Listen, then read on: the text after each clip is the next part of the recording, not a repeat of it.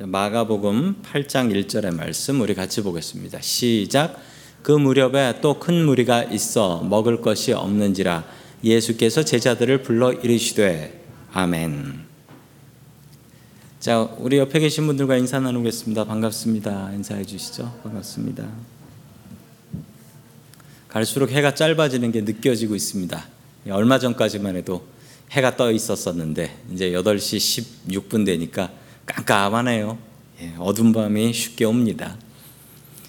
고대 시대, 2000년 전 고대 시대는 배고픔과의 전쟁이었습니다. 당시 사람들의 죽는 이유, 죽는 이유 가장 큰 이유는 당연히 나이가 먹어서 죽는 것이었고요. 그리고 그 다음으로 가장 많은 죽음의 이유는 굶어 죽는 것이었다고 합니다. 배고픔 때문에 배고픔은 항상 달고 다니는 문제였습니다. 오늘 말씀에도 배고픈 사람들이 나오게 되는데요. 예수님께서는 이 배고픈 사람들을 어떻게 하실까요? 첫 번째 하나님께서 우리들에게 주시는 말씀은 영적 배고픔을 채우라라는 말씀이에요. 영적 배고픔을 채우라. 오늘 말씀에는 별명이 하나 있습니다.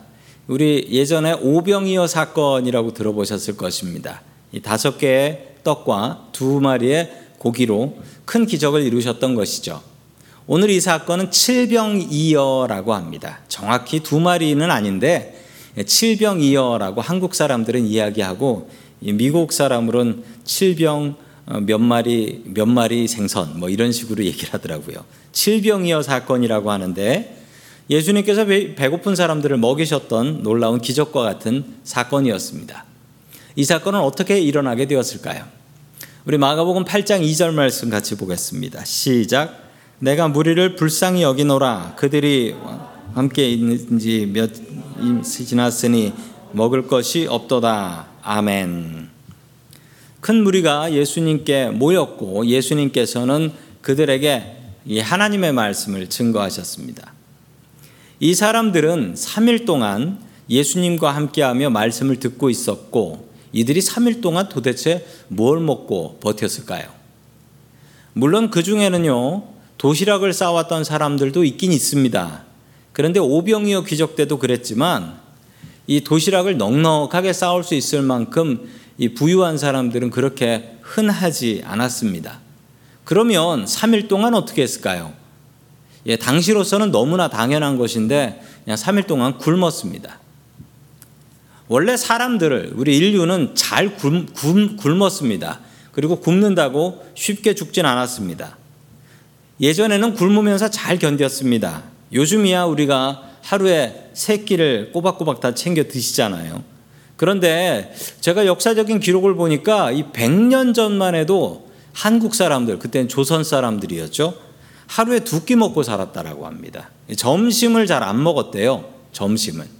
점심은 잘 안 먹고 아침, 저녁 이렇게 먹고 살았다라고 합니다. 늘 먹을 것이 부족했던 것이죠. 3일 동안 아무것도 먹지도 못한 백성들이 주님을 떠나지 않고 말씀을 듣고 있었습니다. 이 아무리 당시가 이 배, 배고픔에 익숙한 시대였다고 하지만 정말 힘든 일이었을 것입니다. 예수님께서는 그들이 너무나 배가 고파하는 것을 보며 불쌍히 여기셨다라고 합니다. 그런데 이들은 배고프면 집에 가지 왜 집은 안 가고 3일 동안 그 자리에 앉아 있었을까요? 사람들에게는 두 종류의 배고픔이 있다고 합니다. 첫 번째 배고픔은 육신적인 배고픔입니다. 진짜 우리 배가 고픈 거예요. 배가 고픈 것. 이게 있고요. 또 두 번째 배고픔은 영적인 배고픔입니다. 영적인 배고픔도 있습니다. 육신이 밥 안 먹으면 죽습니다. 영적인 배고픔도 마찬가지입니다. 영적으로 계속 배고프게 두면 끝내는 우리의 영이 죽습니다. 육신은 음식을 먹고 살지만 우리의 영은 하나님의 말씀 그리고 우리가 하는 기도를 먹고 자랍니다. 영적인 배고픔을 무시하게 되면 어떻게 될까요? 영적인 배고픔은 이 느낌이 좀 다릅니다. 육신의 배고픔하고는 좀 느낌이 달라요. 그런데 영적인 배고픔을 그냥 그대로 두게 되면 우리의 영혼이 죽게 됩니다. 그리고 죽은 영을 다시 살리는 것은 너무나 힘겨운 일이지요. 그래서 이 영적인 배고픔을 잘 채우는 것이 중요합니다. 그렇지 않으면 우리의 영이 죽게 되고 그렇게 영이 죽은 사람들은 어, 교회를 떠나서 돌아오지 않는 경우를 저는 너무나 많이 봤습니다. 너무나 많이 봤어요. 영적인 배고픔을 무시하지 마십시오. 예수님 앞에 모인 백성들은 자신의 배고픔을 참고 영적인 배고픔을 채우고 있었던 것입니다. 성도님들에게는 이런 배고픔이 있으신가요? 이런 마음이 있으십니까? 영적으로 배가 고프다라는 것을 느끼십니까? 느껴보신 적이 있습니까? 이걸 느끼실 수 있어야 돼요. 이걸 느끼실 수 없다면 내 영이 지금 배가 고픈지 배가 안 고픈지도 모른다면 내 영에 문제가 있다라는 것입니다. 이 배고픔은 오직 하나님의 말씀과 기도로만 채워질 수 있습니다. 계속해서 우리 3절 말씀 같이 보겠습니다. 시작. 만일 내가 그들을 굶겨 집으로 보내면 길에서 기진하리라. 그 중에는 멀리서 온 사람들도 있느니라. 아멘. 얼마나 배가 고팠는지 이대로 집에 보내면 가는 길에 쓰러져 버릴 것이다. 그 정도로 배고프다. 그 중에는 3일 동안 아무것도 못 먹고 버틴 사람들도 있었다라는 것이지요. 잘못하면 길에서 쓰러져 죽을 정도로 배가 고팠다라는 것입니다. 그런데 배고프면 집에 가지 왜 3일 동안 집에도 안 들어가고 거기 앉아 있었나? 그 이유는 영적인 배고픔, 그 영적인 배고픔을 채우기 위해서였습니다. 영적인 배고픔을 성도 여러분 느끼고 사십시오. 그리고 그 배고픔을 말씀과 기도로 채우며 살아가야지 우리의 영이 죽지 않습니다. 항상 우리 영적인 배고픔에 민감한 사람들 될 수 있기를 주님의 이름으로 간절히 축원합니다. 아멘. 자, 두 번째 마지막으로 하나님께서 주시는 말씀은 이 감사 제목을 찾으라라는 말씀입니다. 예수님의 이 말씀을 들은 제자들의 반응은 아주 부정적이었습니다. 뭐라고 이야기하냐면요. 우리 4절 말씀입니다. 시작. 제자들이 대답하되 이 광야 어디서 떡을 얻어 이 사람들로 배부르게 할 수 있으리까? 아멘. 아, 제자들의 태도가 정말 마음에 들지 않습니다. 이렇게 마음에 안 드냐면요. 얼마 전에 오병이어 기적이 있었습니다. 뭐 벌써 봤던 사건이기 때문에 이렇게 이야기하시면 아, 주님께서 먹을 것을 좀 가져오라 하시겠구나. 그러면 축복하고 기도하시고 사람들을 먹이시겠구나. 이걸 제자들이 어찌 모르겠습니까? 그 놀라운 기적을 봤는데요. 그런데 이들의 마음이 냉랭해져 가지고 둔해져 가지고 이 마음이 들지 않았다라는 것입니다. 주님께서 기적을 베푸신다. 또 어쩌면 이 제자들의 마음 속에는 귀찮은 마음이 들었을 수도 있습니다. 왜냐하면 그때 오병이어 기적 때도 그랬는데요. 이 음식 나르는 일 누가 했냐면 제자들이 다 했습니다. 그러면 요번에도 또 기적을 베푸시면 그 배도 고프고 본인들도 쉬고 싶은데 그 음식 나르는 일을 누가 다 해야 합니까? 본인들이 해야 하는 걸 압니다. 그러니까 제자들이 이 광야에서 어디서 떡을 얻어 이 사람들에게 배불리 먹을 수 있겠습니까? 그냥 빨리 사람들을 집으로 돌려보내고 싶었던 마음이지요. 가다가 쓰러져서 넘어지든 죽든 그건 제자들이 생각할 바가 아니었다는 겁니다. 제자들의 마음 속에는 그 백성들을 불쌍히 여기는 마음 자체가 없었습니다. 자, 계속해서 우리 5절의 말씀 같이 봅니다. 시작. 예수께서 물으시되 너희에게 떡 몇 개나 있느냐? 이르되 일곱 이로소이다 하거늘 아멘. 예수님께서는 반대였습니다. 예수님께서는 무엇이 없나를 찾지 않으시고 무엇이 있나를 찾으셨습니다. 지금 가지고 있는 것이 무엇이 있는가라고 물어보셨습니다. 자, 그러자 6절 말씀입니다. 시작. 예수께서 무리를 명하여 땅에 앉게 하시고 떡 일곱 개를 가지사 축사하시고 떼어 제자들에게 주시 나누어 주게 하시니 제자들이 무리에게 나누어 주더라. 아멘. 네, 제자들은 꼼짝 못하고 이제 또 음식 나르기를 시작했습니다. 예수님께서는 그 다음에 무엇을 하셨는가? 처음에는 무엇이 있나를 찾으셨죠. 그 다음에 하신 일은 감사하셨습니다. 일곱 개를 가지고 떡 일곱 개를 가지고 축사하셨다라고 하는데 이 축사라는 말을 잘 아셔야 됩니다. 이 축사라는 말은요 예, 한국말로 축사는 여러 가지 뜻이 있습니다. 축사가 이제 뭐 무슨 뜻이 있냐면 축복의 말을 이야기하죠. 축복의 말. 그래서 예, 제가 어디 행사 같은데 뭐 안수식이라든지 이런 데 가면 축사 해달라 그러면 예, 축사는 가서 축복의 말을 하는 게 예, 축사입니다. 또 축사에는 무슨 말 뜻이 있습니까? 한국말로 축사는 귀신 쫓는다는 말이 있습니다. 귀신 쫓는다가 이 축사라는 말이 있습니다.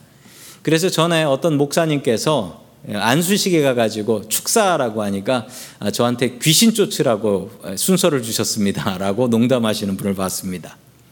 또 축사는 무슨 뜻이 있냐면 축사는 저 영어 성경을 보시면은 나오는데요. 영어 성경에 보면 give thanks라고 나옵니다. give thanks 축사 감사하셨다라는 얘기입니다. 감사하셨다.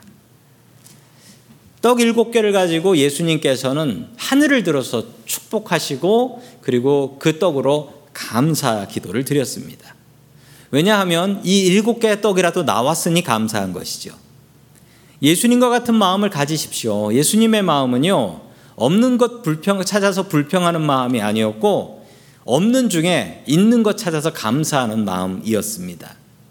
성도 여러분, 이 마음을 가지십시오. 나한테 없는 것을 찾기 시작하면 그때는 불평이 나오고 내 인생이 너무 불행해집니다.